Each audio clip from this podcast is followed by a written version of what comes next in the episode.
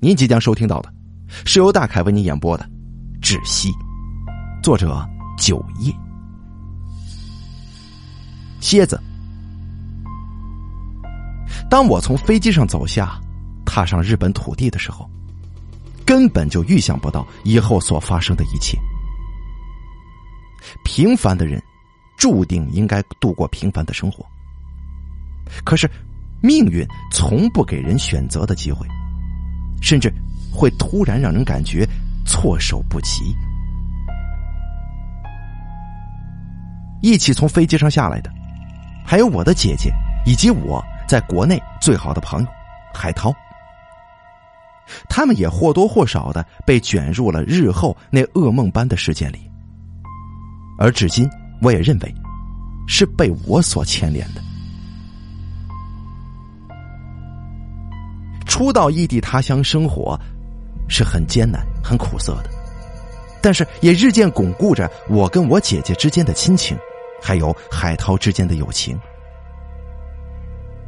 在日本生活了4年以后，姐姐嫁给了一个在日本工作的中国人，因为姐夫工作的原因，两个人搬到了日本湘南地区神奈川境内靠近静冈县的这个地区，因为听说那里是日本观光地集中的这么一个地区，所以我也搬到了那儿。而海涛是因为学习跟工作的原因继续留住在东京。我在一个叫做二宫的小镇上租赁了一间公寓，这里3面环山，另一面就是连接着太平洋的大海。那一座名叫乌漆山的山峦是当地著名的赏樱圣地，而我搬到这里的时候，刚好是满山雪白的樱花盛开的季节。这一切都是从那个我本以为很平常的夜晚开始的。第1集。自从开始了在二宫的生活以后，能够得偿所愿的去乌漆山赏樱，已经是1年以后的事儿了。刚刚搬家到这里的时候，需要熟悉各种各样的环境，这导致起初的日子过得忙忙碌碌。直到第2年4月，我才感觉生活进入了一种平缓的节奏当中，去爬山赏樱才正式安排在我的日程里。4月14日，我终于去了无期山赏樱。樱花飞雪般漫天飞舞的动人景色使我觉得不虚此行，尤其是在战后二宫地区政府对这里进行了精心的规划，自然景观得到了非常好的保护。山中沁人肺腑的自然气息是在城市当中居住太久而已经遗失的美好之一，以至于我拖着疲惫的身子回到家中，仍然感觉有一种朦胧的花香徘徊在我的面前。舒适的泡在浴缸的热水当中，竟然昏昏沉沉的就睡了过去，直到一股难当的饥饿感不断的刺激胃部，我才从昏沉当中醒了过来。许久没有运动了，突然去爬山玩了一整天，难免会有一些过度疲劳。我强撑起身子从浴缸里走了出来，看了一眼跟我肚子一样空空荡荡的冰箱，无奈决定还是出去买些吃的吧。我习惯性的看了一眼时间，竟然已经是凌晨1点钟了，不禁诧异自己竟然在浴缸里睡了这么久。胡乱的套上衣服，抓起钱包就走出了家门。好在日本的24小时便利店是随处可见，离我家最近的一家便利店就在乌漆山下。4月的深夜还残留着些许刺骨的寒意，走在路上我不禁打了个冷战，这到底还是偏僻地区啊，不比大城市的夜晚那灯火通明、霓虹灯闪烁的景象。街道上没有一个人影，偶尔有一两辆汽车呼啸而过，搅动一下这死寂的空气。除了黑夜当中传来不知名的鸟类啼叫声跟我的脚步声之外，其他的毫无声息。路旁还残留着不少老旧的宅院，就跟里面居住的老人一样，都是几代人以前的产物。他们仿佛已经彻底跟时间脱节了，仍然生活在消逝的历史当中。24小时便利店虽然正在营业，但这个时间通常只有送货员跟店员进进出出，像我这种凌晨出来觅食的顾客几乎是不会出现的。我随便挑了2袋面包就匆匆地走人了。走出店门，我不经意地回头向右后方看去，无期山就屹立在漆黑的夜幕之下，跟白天里雾气缭绕间隐现出的翠绿姿态是截然不同的。现在天是黑的，山是黑的，两重黑色重叠在一起，互相压迫着。这无期山看上去就像是一座被盖上黑纱的坟墓。坟墓，这个联想不禁让我起了一身的鸡皮疙瘩，但随之而来的想法却更让我惊恐和好奇了。这夜晚的无期山是一番怎样的景色呢？我抑制不住突如其来的心潮，这种好奇心就如同具有神秘力量的符咒，牢牢地控制住我的身体了。大脑思维跟身体行动似乎分割成2个部分，这夜晚的思维总是会出现混乱跟迟钝，在还没有把太多的思绪整理清晰之前，这2条腿已经开始自作主张的向山脚下走了。通往山脚下的路要绕过便利店旁边的2公小学跟公立体育馆，深夜的学校教学楼已经寻找不出活泼盎然的气息了。一扇又一扇的窗口像是方块的黑色剪纸贴在僵硬的楼面上，而体育馆却亮着灯光，虽然里面没有一个人。就在2栋明暗反差强烈的建筑物旁，路灯投射出扭曲的身影，紧紧地跟着我的脚步。2条长的离谱的腿影随着我的移动不断地伸缩着。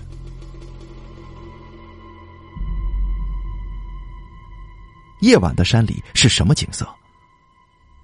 这个好奇的问号在我来到山脚下的时候骤然消失了。蜿蜒斜上的阶梯就在我的眼前，累积着深夜的雾水，阶梯上闪烁着星点的灵光，就像是一条躯体瘦长而粘稠的爬行动物。山路两旁是低矮的灌木，但是20步开外的道路跟景象就完全掩盖在多重的黑色之下了。在强劲的山风拂晓之下，像只爪子在草木丛中刮出怪异的声音，这风中似乎还夹杂着一种微弱的呼喊声，断断续续的，时隐时现的。当我的脚掌踏上第1阶石阶的时候，我的耳旁传来咔嗒一声轻响，然后这个声音按着一种平稳的节奏频繁的响动，直到我猛然从昏睡当中惊醒。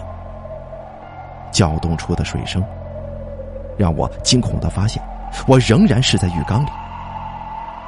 是辘辘饥肠导致了我夜出觅食的这出梦境。浴室里的灯在不停地明灭闪动着，伴随着那个咔嗒的响声，每响动一下，这灯光就会闪动一次，似乎调整好了一个非常平稳的频率。我僵直地坐在浴缸里，一动也不敢动，静静地去用直觉观察这个诡异的情景。即使全身仍然浸泡在温热的水中，但是我却感觉到死亡一般的寒冷。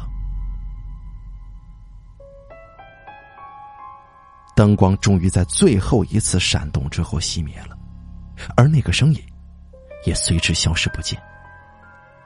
从卧室里透出的光线成了我鼓起勇气走出浴室的希望之光。水迹从浴室延伸至卧室，我顾不得擦干身上还在滴落的水滴，泛出一个新的灯泡。当浴室的灯光再次亮起的时候，那个奇怪的声响也再一同响起了。我感觉心脏仿佛重重的被捶打了一下，那咔嗒咔嗒的声音是从门外传来的，而且我可以肯定，那是扭动我家门外把手的声音呢。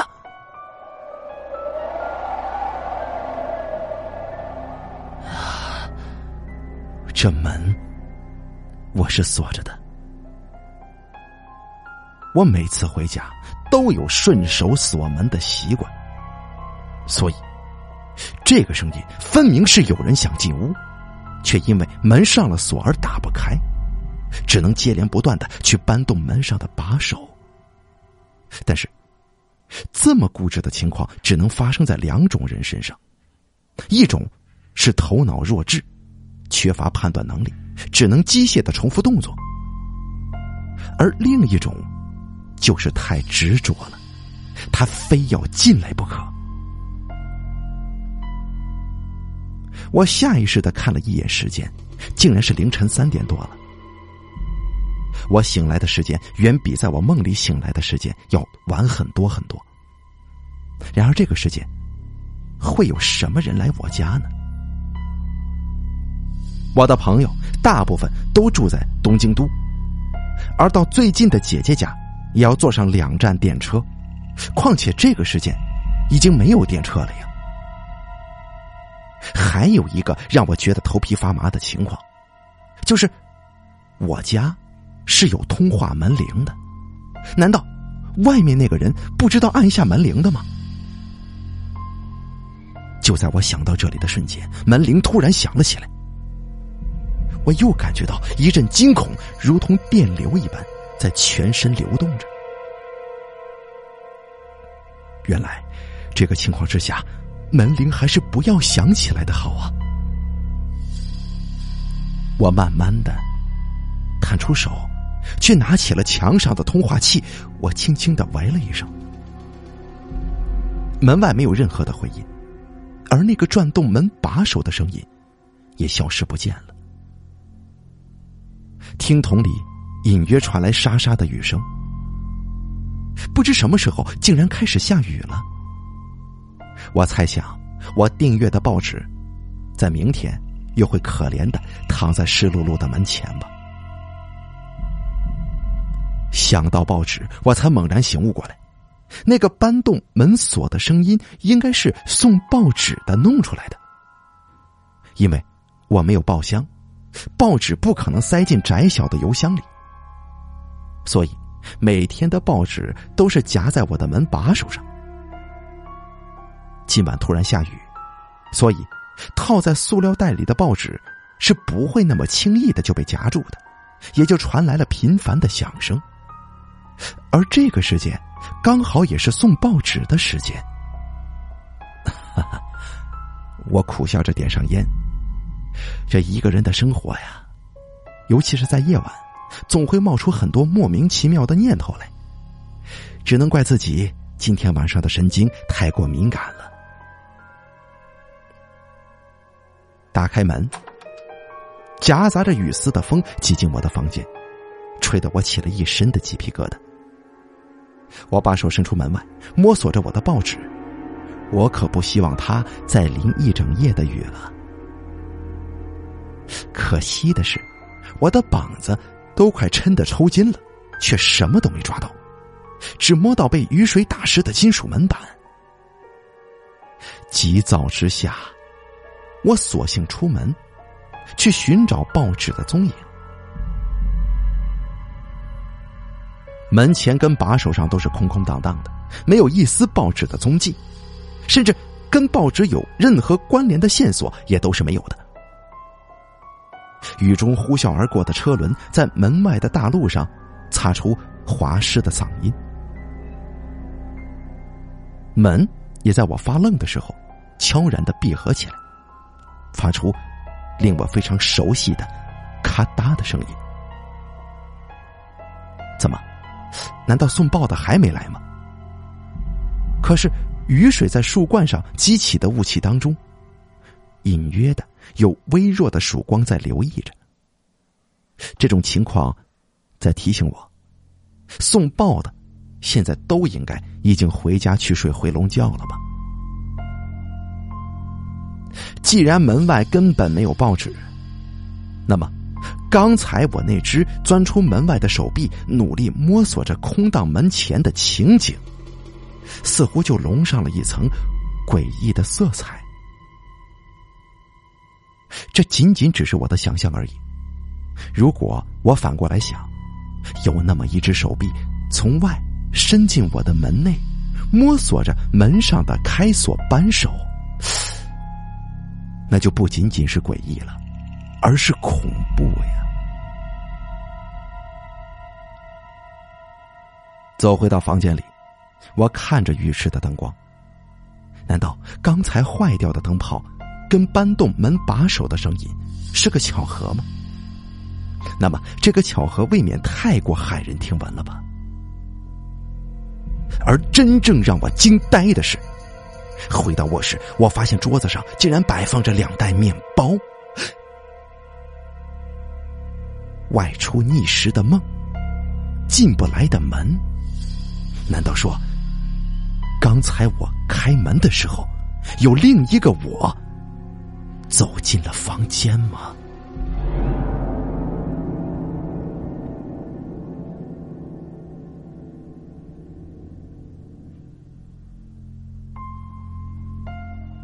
第2集，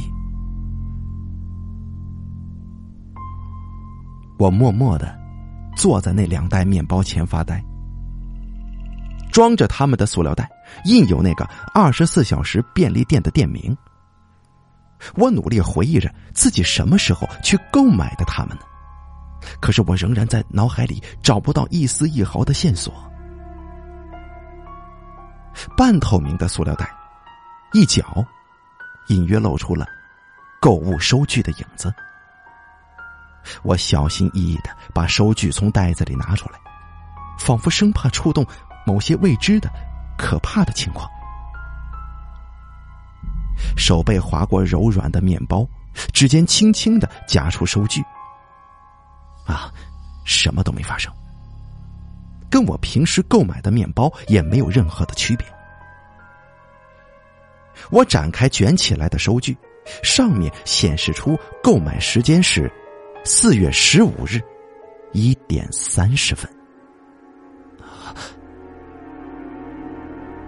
收据从我手中滑落了，我甚至没有力气把它捡起来，浑身瘫软的陷在沙发里。自己竟然莫名其妙的笑了起来，不知道是无奈的苦笑还是失神的傻笑。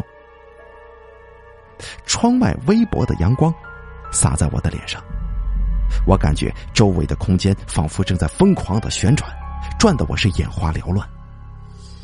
旋转当中，我的意识在一丝一丝的被抽离出我的大脑。当正午灼热的阳光直射在我的脸上，我这才从昏昏沉沉的沙发当中坐起来，上下眼皮仍然控制不住的像一起合拢，连地板都被阳光烤得温暖舒服起来。这白天的一切看起来都要比夜晚更真实。我甚至怀疑昨晚那些情景都是幻觉，可是仍然摆在面前的面包跟不见踪影的报纸却是不争的事实啊。人的意志力白天仿佛要坚韧很多，顾不得研究面包的来龙去脉，因为不断叫嚷的肚子在提醒我，我已经有10多个小时没有进食了。我拿出面包就开始吃，一边拨打报纸贩卖所的电话。我询问为什么没有把报纸送到呢？我很不礼貌的去质问对方是否工作失误忘记来送我的报纸了。但是贩卖所的老板却固执地说，报纸的确给我送过来了。在我们争执不下讨论了很久之后，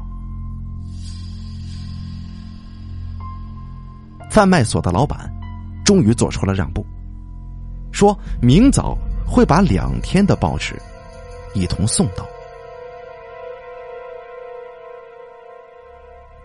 这天的夜晚，我是在极度的疲倦当中睡过去的。我不记得那个咔嗒咔嗒的响声是否再次响起过。我猜即使它响了，我也可能是翻身继续睡觉。只是这第2天，我依然没有看到我的报纸。抱歉，我想是您弄错了吧，因为昨天已经打电话过来，而且呀，我们也特地嘱咐过送报员，他不可能继续犯错的呀。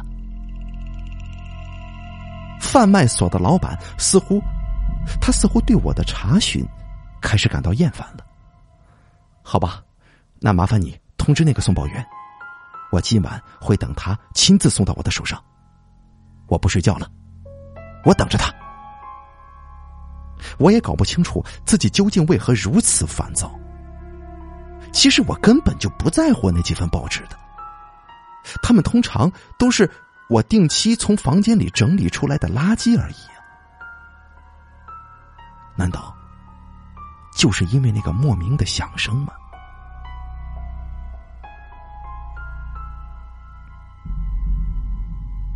房间里拥挤着烟草燃烧后的焦臭味道，我感觉额头的青筋在一根又一根的跳动着，尼古丁麻醉的眩晕跟熬夜的头疼开始纠结在一起折磨我，眼睛也酸得控制不住泪腺了。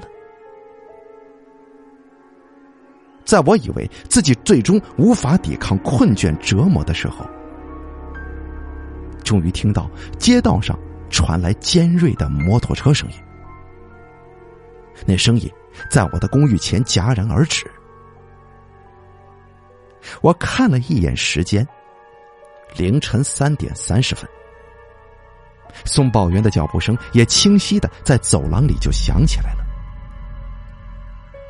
我像是一个偷窥者似的，透过门镜监视走廊上的动静。那个脚步声随着我的心跳逐渐走进了我的家门。不急不躁的脚步声踏在走廊上，这个频率配合着我心跳的节奏，让我每一下都清晰可闻，仿佛生怕我判断错他跟我房间门口的距离。每一步都在提醒我，我跟他之间的距离正在缩短。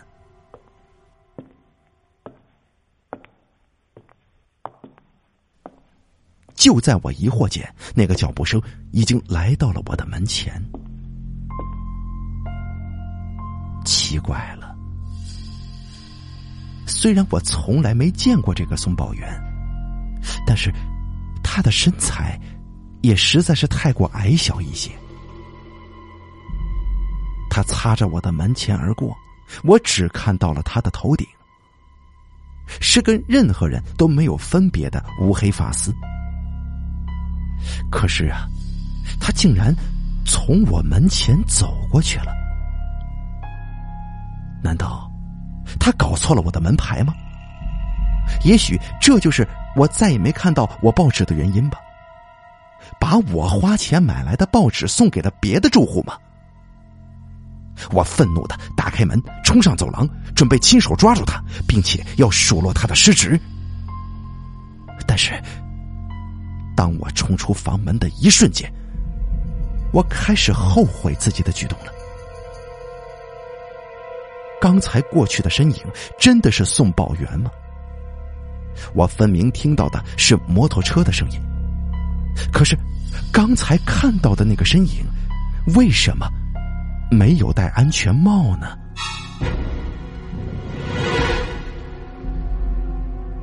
果然，空荡的走廊没有任何人的足迹，安静的可以感觉到空气的流动，而且面对比平时要长出1倍的走廊，我感觉我头皮发紧又发麻。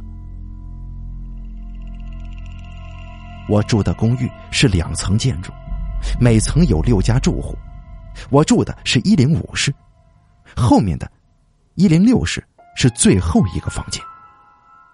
可是如今在我的眼前，在106室的后面又凭空多出了一排门呢。而且这个公寓是建在河岸上的，106的后面就是河呀，但现在河不见了，而是长长的走廊，走廊的尽头就是公寓前面的公路了。我的眼前出现了一个两边完全相同并相反的景象，如同有一面巨大的镜子立在106室的门前。可是会有什么人恶作剧的弄出如此之大的镜子来呢？我小心地走过106室的门前，没有任何阻碍的超过了公寓原有的界限。那里没有镜子，我还能感觉到公路上吹来的阵阵凉风呢。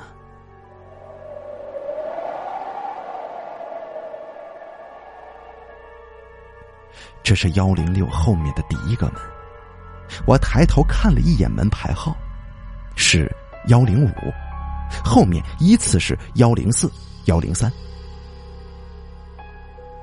106是两边居然有着相同的门牌房间，我来回的审视着106室两侧的房门，它们没有任何的区别。可是究竟哪个105才是我刚刚走出来的呢？我感觉自己陷入了一个无法醒来的噩梦里，无论如何挣扎，我都找不到真实跟虚幻的交叉点。2个105室的门在我来回移动的视线里交错着，我希望能在这种交错猛然停止的时候，2个房门重叠成一个。在这种混乱当中，我突然焦躁地随便冲向一个105的房门，这个时候我只有一个念头，就是赶紧回家，回到自己的房间里去。可是房门依然是锁上的，我反复地搬动门上的把手，而房门却没有丝毫开启的迹象，这让我更加疯狂地去搬动那该死的把手。把手被我搬得如同时钟一般摇摆，咔嗒咔嗒的声音，如此熟悉的响声，就是我前天晚上听到的声音啊！瞬间冰冷的感觉裹紧了我的全身，全身就像是有巨大的电流通过，每一根头发似乎都在绷紧，我不由自主地向后退。这不可能！房门从里面被打开了，一只手臂费力地在空荡的门外摸索着，好像在寻找着什么。寻找什么？报纸吗？门被完全打开了，里面冲出一个人影，这个人影我看得很清楚，就是我自己。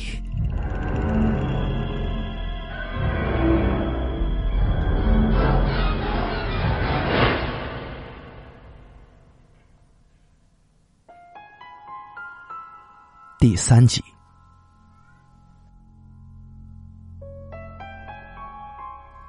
从门里跳出来的那个我，似乎完全感觉不到我的存在，他只是在门口巡视一圈，就走回了房间。一如那个夜晚，一如那个我冲出来寻找报纸时的情景。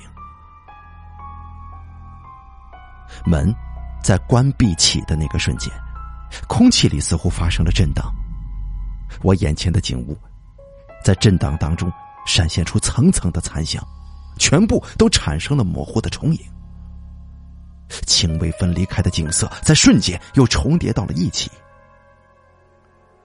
长出的走廊消失了，那些莫名其妙多出来的房间也不见了，我身后是树影摇曳下的河床，面前是公路吹上来的风。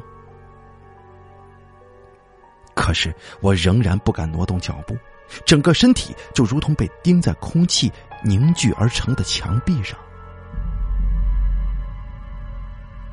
时间似乎在飞快地流逝着，又似乎凝滞不动，我就僵立在这个时间的交叉点上，完全被隔离在所有的坐标空间之外。直到我听见自己沉缓的呼吸声，才小心翼翼地走向自己的房门。门没锁，我揣测着会不会看到另外一个我活动在这个熟悉的空间里呢？如果我真的面对那个我的话，我应该做些什么？无数的念头跟决定像是飞驰的电车一样稍纵即逝。房间里没有人，依然凌乱不堪，并且充满了烟草味儿跟空气清新剂混合的空气味道，没有任何异样的气息。而我已经失去在这个熟悉的房间里再度过一晚的勇气了。匆匆地换好外衣，抓起钱包，奔向还没开始运营的电车站。电车站的入口还没有开启闸门，我只好从铁路边的铁网上攀过。如果这个时候有夜间的火车通过，我无疑会把生命遗留在铁轨上的。不过很幸运，没有车，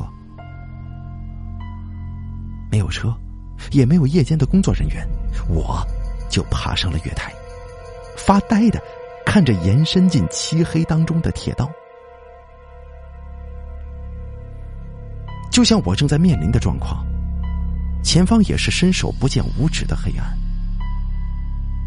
无意间我抬起头，看见了二宫的招牌风景吴岐山。我突然想起那天晚上我梦见过自己要在深夜上山，然后就被那个奇怪的声音给惊醒了。难道那个声音跟今天的事情与吴岐山有关吗？这些不合逻辑的联想让我开始思维涣散，不自觉地向吴岐山的方向踏出了脚步。飞速而来的电车拉起长鸣的笛声，车头两团白亮的灯光在我眼前一闪而过，我吓得缩起头来。等到车速逐渐减缓停止下来，我马上钻进了刚刚开启的车门。刚才如果我多向前走两步的话，我的身体就会被绞进奔驰的电车所带起的吸力当中，然后我就会扭曲成血肉模糊的一团。可是我出神有这么久吗？竟然维持到头班车进站了。如今我的头脑里已经分辨不出时间流动的速度了。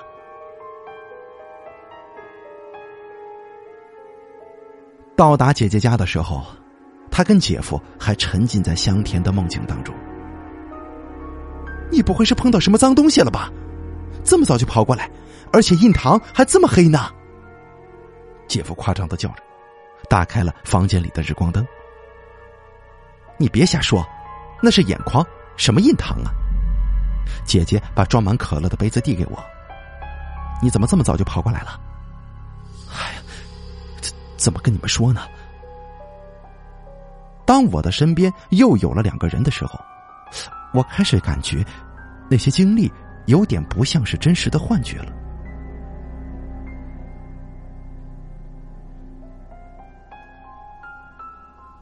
应该怎么说呢？似乎一切都太可笑了。哦，就像姐夫说的，我可能是遇到脏东西了。我看你呀，是神经太疲劳了，去看看医生吧。听了我的讲述，姐夫苦笑的拉扯着他的嘴角，他显然不相信那些非科学的东西。我看这样吧，你要是害怕，就先在我这儿住2天，有我们陪衬着，应该会好一些的。看医生的事情嘛，过几天再说吧。姐姐显然也是倾向姐夫的说法，只不过委婉一些。你的脖子怎么了？姐夫盯着我看了半天，没头没脑的扔出这么一句话来。我的脖子？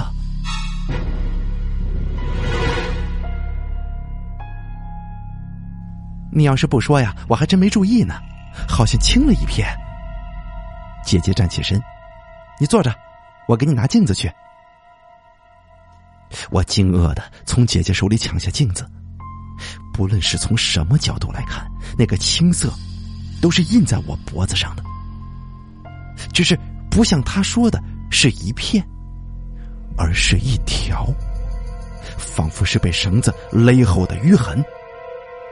可是喉咙处的颜色稍微重叠偏宽的样子，这与其说是用绳子勒的，还不如说这是被一双手给掐出来的淤痕呢。你疼不疼啊？姐姐关心地问。我木然地摇了摇头，如果不是亲眼看到，我根本不会有任何感觉的。那你痒吗？不，我依然摇头。我无力地把镜子放到脚边，虚脱的疲惫感开始迅速地蔓延我的全身。我没有心情跟精力去听他们的分析跟安慰，我突然间感觉我疲惫的只想睡觉。或许因为夜晚突然开始下雨，或许有了姐姐跟姐夫的陪伴，或许我真的是太困倦了。昏昏沉沉的睡眠没有让我感觉轻松，反而更加疲惫。我好像睡过去了，又好像根本就没睡着，只是无力的躺在一个昏暗的空间里，在似梦非梦的幻觉当中永无止境的挣扎着。隔壁的房间里又隐约传来了姐姐跟姐夫的吵架声，他们总是会吵，随时都会因为一些鸡毛蒜皮的小事争吵起来，但是又总会和好如初。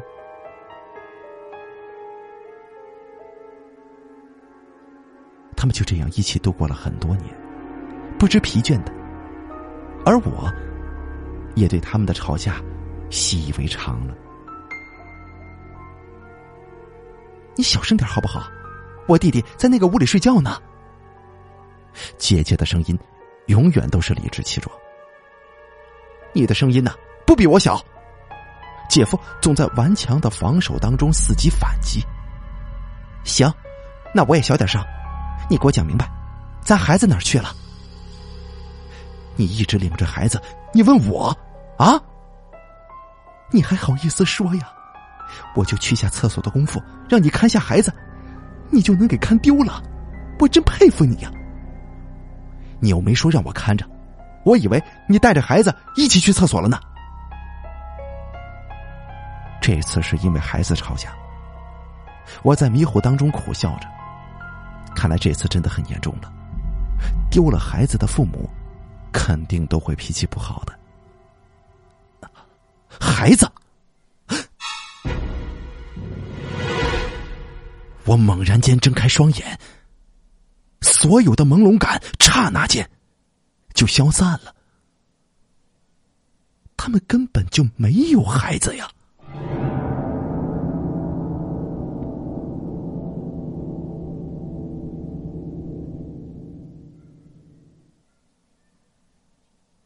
第4集。当我猛然在记忆里发现他们从来就没有过孩子这个事实之后，他们的声音突然就弱下去了。我飞速地拉开房门，他们两个人在厨房里一边煮东西一边亲密地聊天，声音小的我都不知道他们在说些什么，只是不论怎么看这都不像是刚刚吵过架的样子呀。你醒了，我们熬了一点皮蛋瘦肉粥，你也过来喝一点。哎呀，你的脸色可真是吓人呐！姐姐微笑着回过头对我说：“你们……”我犹豫着开口如何询问：“你们刚才是不是在吵架呀？”哼，吵架！姐夫干笑一声：“你总盼着我们吵架是不是？啊，你就不希望我们好吗？你睡糊涂了？我们什么时候吵架了？哼，真是的！”姐姐也笑了起来。究竟是谁的记忆出现了问题？是我还是他们？还是整个世界出了问题？我沉默地喝着热腾腾的粥，心里却无论如何都平静不下来。或许我真的是神经上出了问题吗？我想去一趟妙安寺。我放下粥碗。妙安寺就在姐姐家附近，寺院里的和尚是姐夫的朋友，所以常年在新年夜我们都会去那里祈福过年，还有很多附近的住户也都会聚集到那里。别抽风了，那里又不是抓妖除魔的地方，就是个私人的小寺院而已嘛。他想去啊，就让他去吧，求个心里舒坦也好。姐姐安慰我，但是现在太晚了，还是明天去吧。啊，现在几点了？快11点了，人家应该都睡了。11点，我竟然从清早6点多一直睡到晚上11点。我们出去过，不知道你是不是一直在睡，反正我们在家的时候就没见你起来过。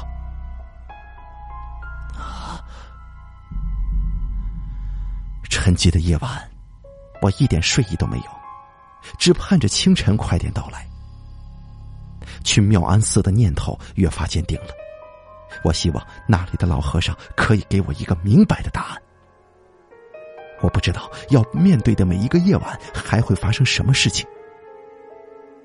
夜晚的降临对于我来说，就犹如沉进深深的水底，周围徘徊着无数未知的物体。他们虽然不是直接侵袭我的身体，但是他们却无时无刻不在喷着悠长而潮湿的呼吸，并且窥视着我的一举一动。姐姐的房间里传来了轻微的脚步声，应该是姐姐。身高1.9米，体重200斤的姐夫是不会有这么轻的脚步声的。我仔细听着脚步声的去向，他走到玄关，打开了门，轻轻地叹息一声，然后又把门关紧。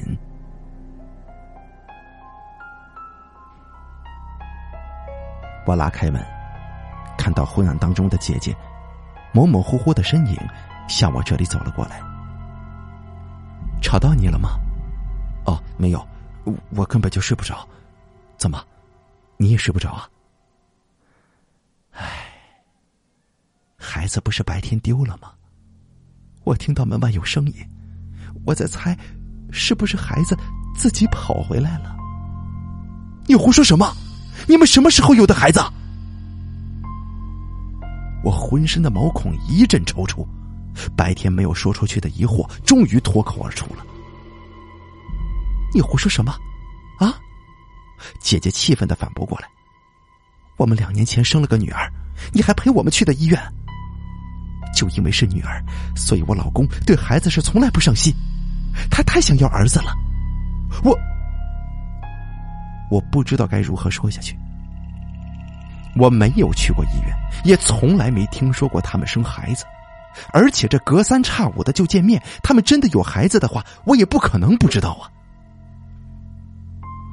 那你刚才听到什么声音了？就好像是有人拧门锁的声音。姐姐回忆着皱起了眉头。啊，跟我听到的一样吗？当我听说她听到了拧动门锁的声音，我的头皮就快炸开了。姐姐奇怪地看着我，你刚才也听到了吗？不是刚才！我焦躁地站了起来，就是我在我家里听到的那个声音。你在你家听到的是什么声音？我怎么知道？姐姐的声音开始出现跟往日不同的语调。我白天不是跟你说过的吗？要不我跑你家来干什么呀？我的声音已经压住了姐夫轰鸣的鼾声。你傻呀？你说你跑我家来干嘛了啊？是谁没赶上末班车就跑我这儿来了？你说什么？我没赶上末班车？我已经在你这里睡了一整天了，我赶什么车呀？我看呢，你是睡眼了吧？我没工夫跟你疯，我睡觉去。姐姐说罢，径直向自己的房间走。跟我擦肩而过的一刹那，姐姐瞟向我的眼神里竟然充满了诡异跟哀怨。姐姐用力地关上门，我才感觉一阵天旋地转。为什么我会看到2种事实呢？甚至包括我自己。姐姐根本就没有女儿，我记得清清楚楚的。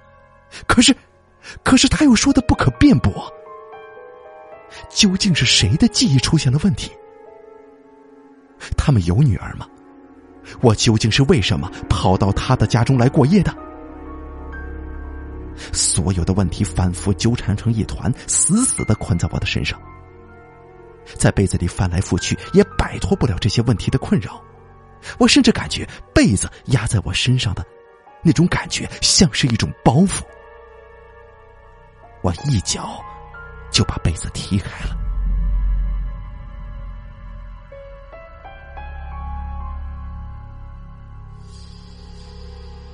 他要掐死我！一个像是从变调留声机里传出来的声音，我第一次在夏夜里感受到如此的冰冷。我勉强把眼睛睁开一条细细的缝隙，看到一团变形的黑影在向我慢慢走来，然后伸出他的双手，他掐在了我的脖子上。是恶鬼吗？我居然平静地在分析着，那团黑影的头上仿佛有犄角，不对，那是辫子，是个小女孩。我的女儿啊！隔壁传出了姐姐嘶声的尖叫。